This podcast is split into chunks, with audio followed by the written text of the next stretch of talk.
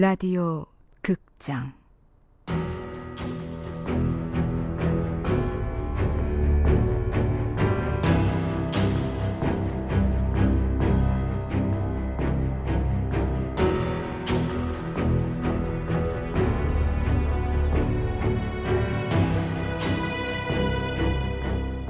칠년의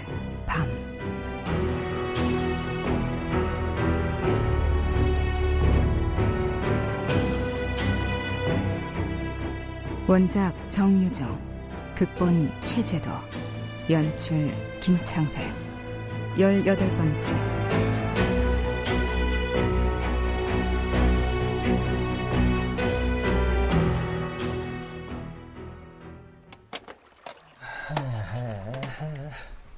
목요일 오후 본사 기술팀이 도착했다.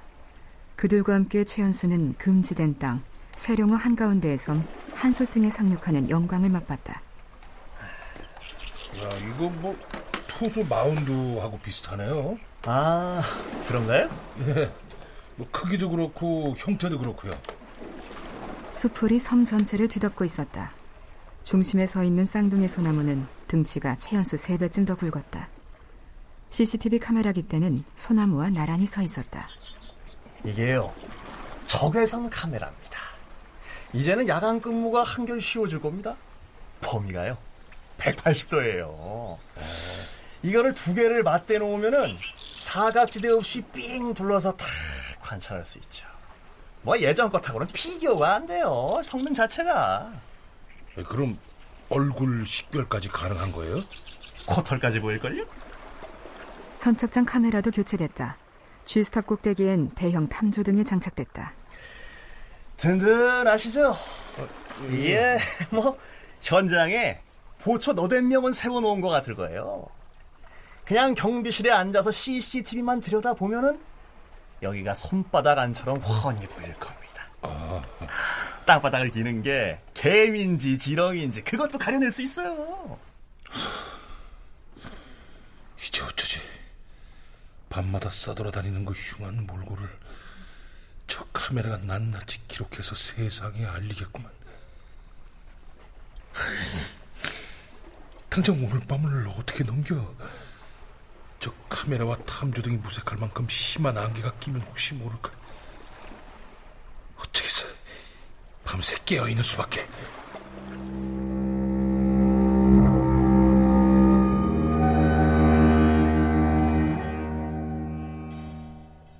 저녁 7시가 되자 땅거미와 안개가 호수를 덮었다.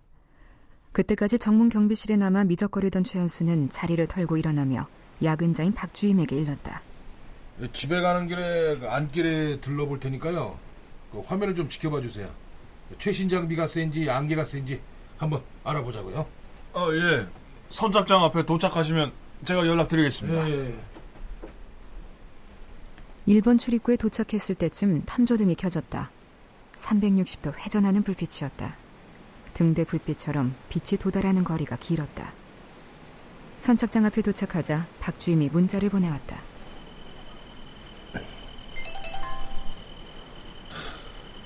장비가 더 쌤. 이 정도 안개로는 내 몰골을 가릴 수가 없구만. 최연수는 세령목장 진입로로 올라갔다. 오후가 되면 서원이 고양이에게 사료를 주러 가는 곳이었다. 온 김에 가볼까 어떤 곳인지.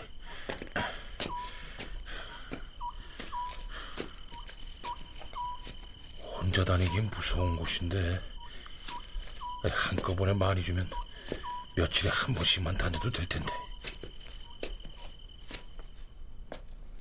그러면 언니가 실망할 거예요. 늘 목장 가는 길 아래로 마중을 나오거든요. 자식. 오솔길을 오르는 동안 회전하는 탐수등 불빛이 네댓 번 최현수의 등을 비치고 스쳐갔다. 그때마다 최현수는 뒤를 돌아봤다. 누군가 자신을 지켜보고 있는 것 같았다. 어디 보자. 여긴가? 아, 저 분홍색 담요라는 게 이거 말하는 거구나. 어.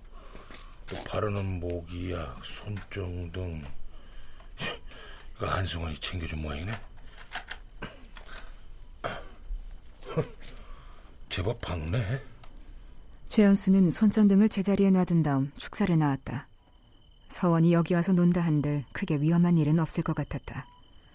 돌아 나오다 감나무 아래 평상에 앉아 잠시 쉬었다. 안승환. 무서운 친구야. 새벽마다 내가 어디 가는지, 자기 운동화가 어디로 사라졌는지 뻔히 알고 있을 텐데 아무것도 묻질 않아. 속내가 뭐지? 왜 묻지 않느냐고 내가 묻고 싶을 정도야. 미안하긴 해. 어쩐지 한편이 돼줄 것 같은 친구인데 털어놓을까? 도와달라고 해볼까? 자신을 도울 자는 자신뿐이라는 걸 최연수는 잘 알고 있었다. 지난 하루 최연수는 자신의 계획을 검토하고 실행에 옮겼다. 마이너스 통장을 만들고 비자금 계좌를 털고 팀원들이 자리를 비운 틈을 타 인터넷으로 이혼 소송 대행 업체를 찾았다. 망망대해에 구조신호용 유리병을 띄우는 심정으로 협의 이혼 서류를 작성했다.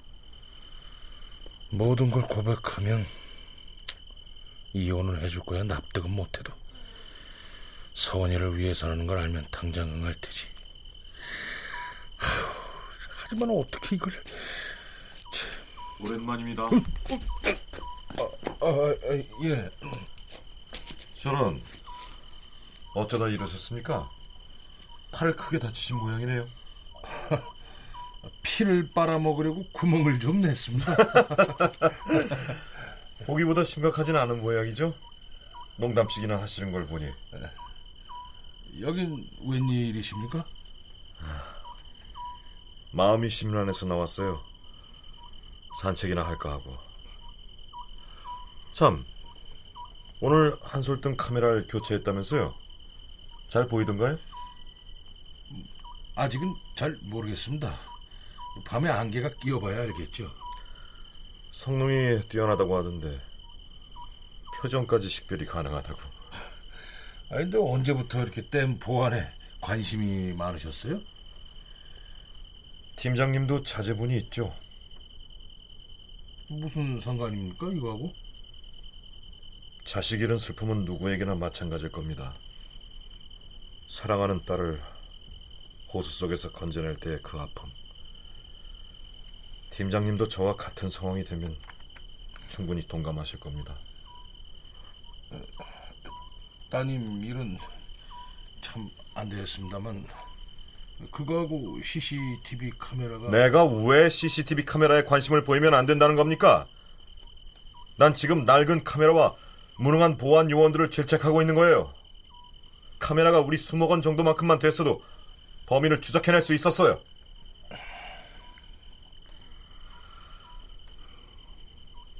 몸뚱이는 건져냈지만 영혼은 물속에 갇혀 영혼이 그 안에서 떠돌까봐 영혼을 건져내는 구슬 따로이 했습니다.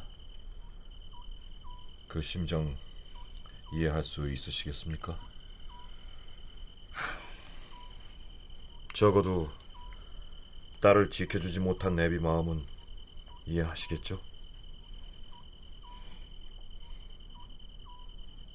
범인은 그 열인 아이의 목을 비틀어 죽였어요. 그렇게 잔혹한 놈이 세상에 어디 있겠습니까? 에비덴자로서 어찌 그 놈을 응징하지 않을 수 있겠습니까? 그 점도 헤아려 주실 수 있겠죠? 같은 애비로서 말입니다. 전 모든 게 제자리에 있길 원합니다. 질서를 깨거나 어기는 걸 무척이나 싫어하죠. 이걸 제대로 지키지 못하면 그게 누구든 설령 내 가족이라 하더라도 약간의 교정 과정을 통해 바로 잡아야 해요.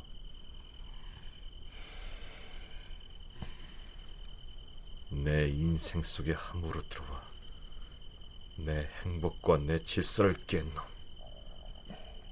난 그놈에게 내가 받은 바 그대로를 돌려줄 겁니다. 그놈이 내 딸의 목을 비틀어 던져 넣었듯 나도 그놈의 아들을 그놈 눈앞에서 그와 똑같은 방식으로 던져넣겠단 말입니다. 그놈의 아들이라뇨? 딸일 수도 있지 않겠습니까? 아, 그렇군요. 내가 가지지 못한 게 단 하나 있는데 그게 아들이에요. 이젠 딸까지 이러지만 내가 그놈한테 뺏을 수 있는 것도 그것이었으면 해요. 범인을 잡는 게 급선무예요. 법에 의해 그놈은 처벌될 거고요. 내 손으로 응징하기를 원해요. 경찰이 그놈을 잡는 건 애당초 내가 원하는 바가 아니에요. 범인이야 당연히 처벌해야겠지만 그 자식 놈까지 응징하겠다는 건 좀 지나친 거 아닙니까? 지나칠? 대등하게 돌려주겠다는 건데 죄는 아버지가 지었는데 왜 처벌은 아들한테 하겠다고 하십니까? 내가 당한 고통을 그대로 돌려주겠다는데 뭐가 잘못됐다고 하는 거예요? 죄를 지은 자가 벌을 받는 건 지극히 마땅하지만 무고한 자를 벌하는 건 결단코 옳은 일이 아닙니다. 눈을 상하게 한 자는 눈을 훼손하고 이를 다치게 한 자는 이를 빼는 게 마땅한데 왜 옳은 일이 아니라 하는 거예요? 범인의 눈을 상하게 하고 범인의 이를 빼란 말입니다. 무고한 자의 몸에 손대지 말고요. 내 딸도 무고했어요. 무고한 죽음을 자꾸 만들지 말란 말입니다. 용서할 수 있겠습니까, 팀장님 같으면? 팀장님의 아들을 누군가가 목을 비틀어 죽였어요. 용서할 수 있겠습니까?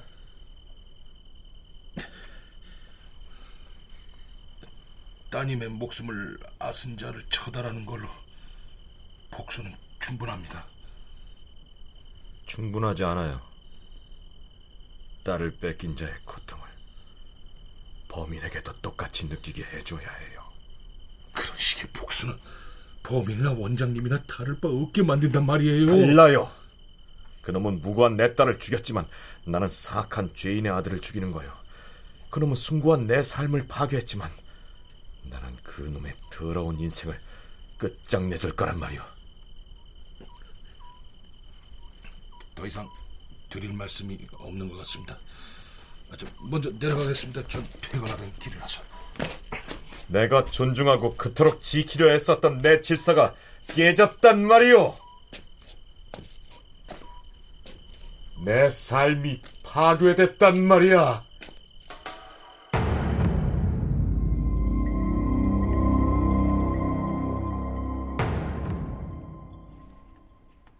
비디오 가게에서 공포영화 두 편을 빌렸다. 강은주가 야근을 하는 밤이지만 안방 침대에 들어가 눕고 싶진 않았다. 거실에 앉아 밤을 꼴딱 샐 생각이다. 거실은 컴컴했다. 서원의 방도 불이 꺼져 있었다. 연관에는 신발 두 켤레가 놓여 있었다. 서원의 농구화와 안승환의 등산화. 최연수는 서원의 농구화를 욕실로 가져와 세탁기 안에 넣고 대야에 찬물을 담아 세탁기 뚜껑에 올려놨다. 좋아. 뚜껑을 열면 대가 떨어지겠지? 아무리 잠결이라도 이 정도면 깰 수 있을 거야. 어제처럼 현관에다 의자로 바리케이드를 쌓아둘까 생각했으나 안승환이 이상하게 여길까 두려워 포기했다. 아, 맞다. 알람. 한 시간, 아니, 아니, 아니. 30분 간격으로 또 알람 소리가 새어나가지 않도록 이어폰을 꽂자.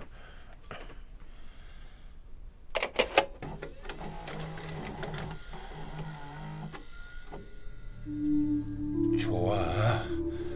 이제부터 영화 보면서 끝까지 버티는 거야. 시도는 처절했으나 결과는 허무했다. 영화는 기대를 빗나가 스릴도 재미도 없었고 연속된 알람도 서너 번 후부터는 효력을 잃었다. 두 시간만. 두 시간만 더 버티면 아, 날이 밝을 때.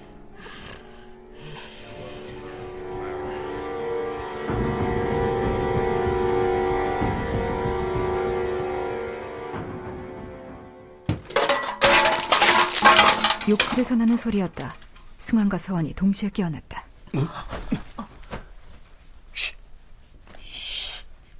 승환이 재빨리 욕실로 갔을 때 이미 최연수는 세탁기 안에서 서원의 신발을 꺼내고 있었다.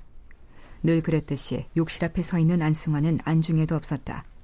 무심하게 곁을 스쳐서 현관문을 열었다. 아무 염려 말고 기다려. 꼼짝 말아야 돼. 네.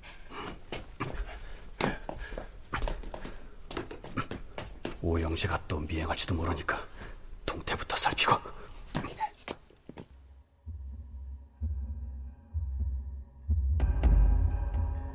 현관문에 나선 최연수의 눈앞으로 많은 것들이 스쳐 지나갔다. 별채 앞 가로등, 진홍색 꽃이 흐드러진 앞들 배롱나무, 비에 젖어 검게 보이는 백일호 측벽, 세령의 방 창문. 창문 안에 오영재의 얼굴이 있었던 것도 같다. 최연수는 이윽고 샘문 앞에 다다랐다. 어제 문턱에 걸려 통나무처럼 쓰러졌던 바로 그곳이었다. 발을 사뿐히 들어 샘문에 넘는 순간 날카롭고 억센 이빨이 최연수의 발등을 물었다. 섞고치는 핏물이 발에 벌겋게 적셨다. 악어 이빨처럼 날카롭고 강구한 덫이 최연수의 맨발에 물고 있었다. 배롱나무 그늘에 숨어 오영재의 출현을 경계하고 있던 안승환이 총알같이 뛰어왔다. 팀장님! 팀장님, 괜찮아요? 아, 이런.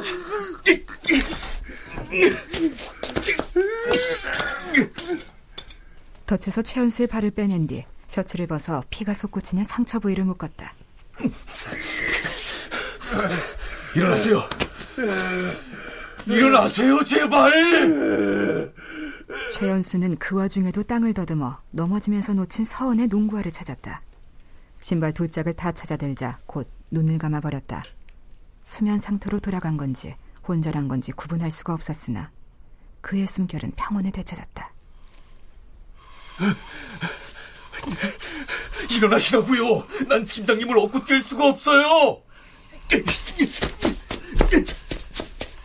안승환은 배기호 뒷뜰로 달려 열려있는 방 창문으로 뛰어올랐다. 서원이 침대에 앉은 채 안승환을 기다리고 있었다. 아, 아빠는요? 샘문에 뭘 찾으세요? 차키! 아빠 차키 어디 있는지 아니? 싱크대 서랍이요. 엄마가 빼앗아가 버렸어요. 사무실 가까우니까 기름 쓰지 말고 걸어 다니라고요. 찾아줄래? 네.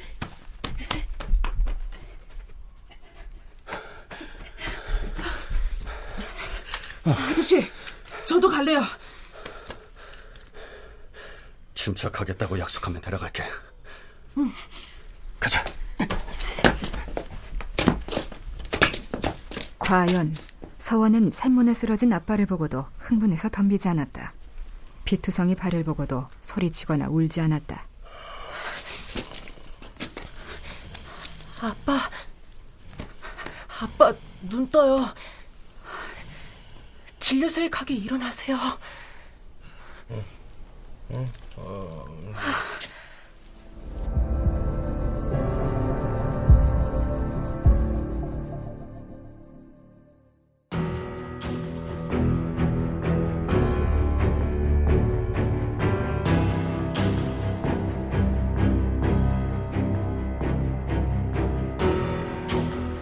라디오 극장 7년의 밤 정유정 원작 최재도 극본 김창의 연출로 18번째 시간이었습니다.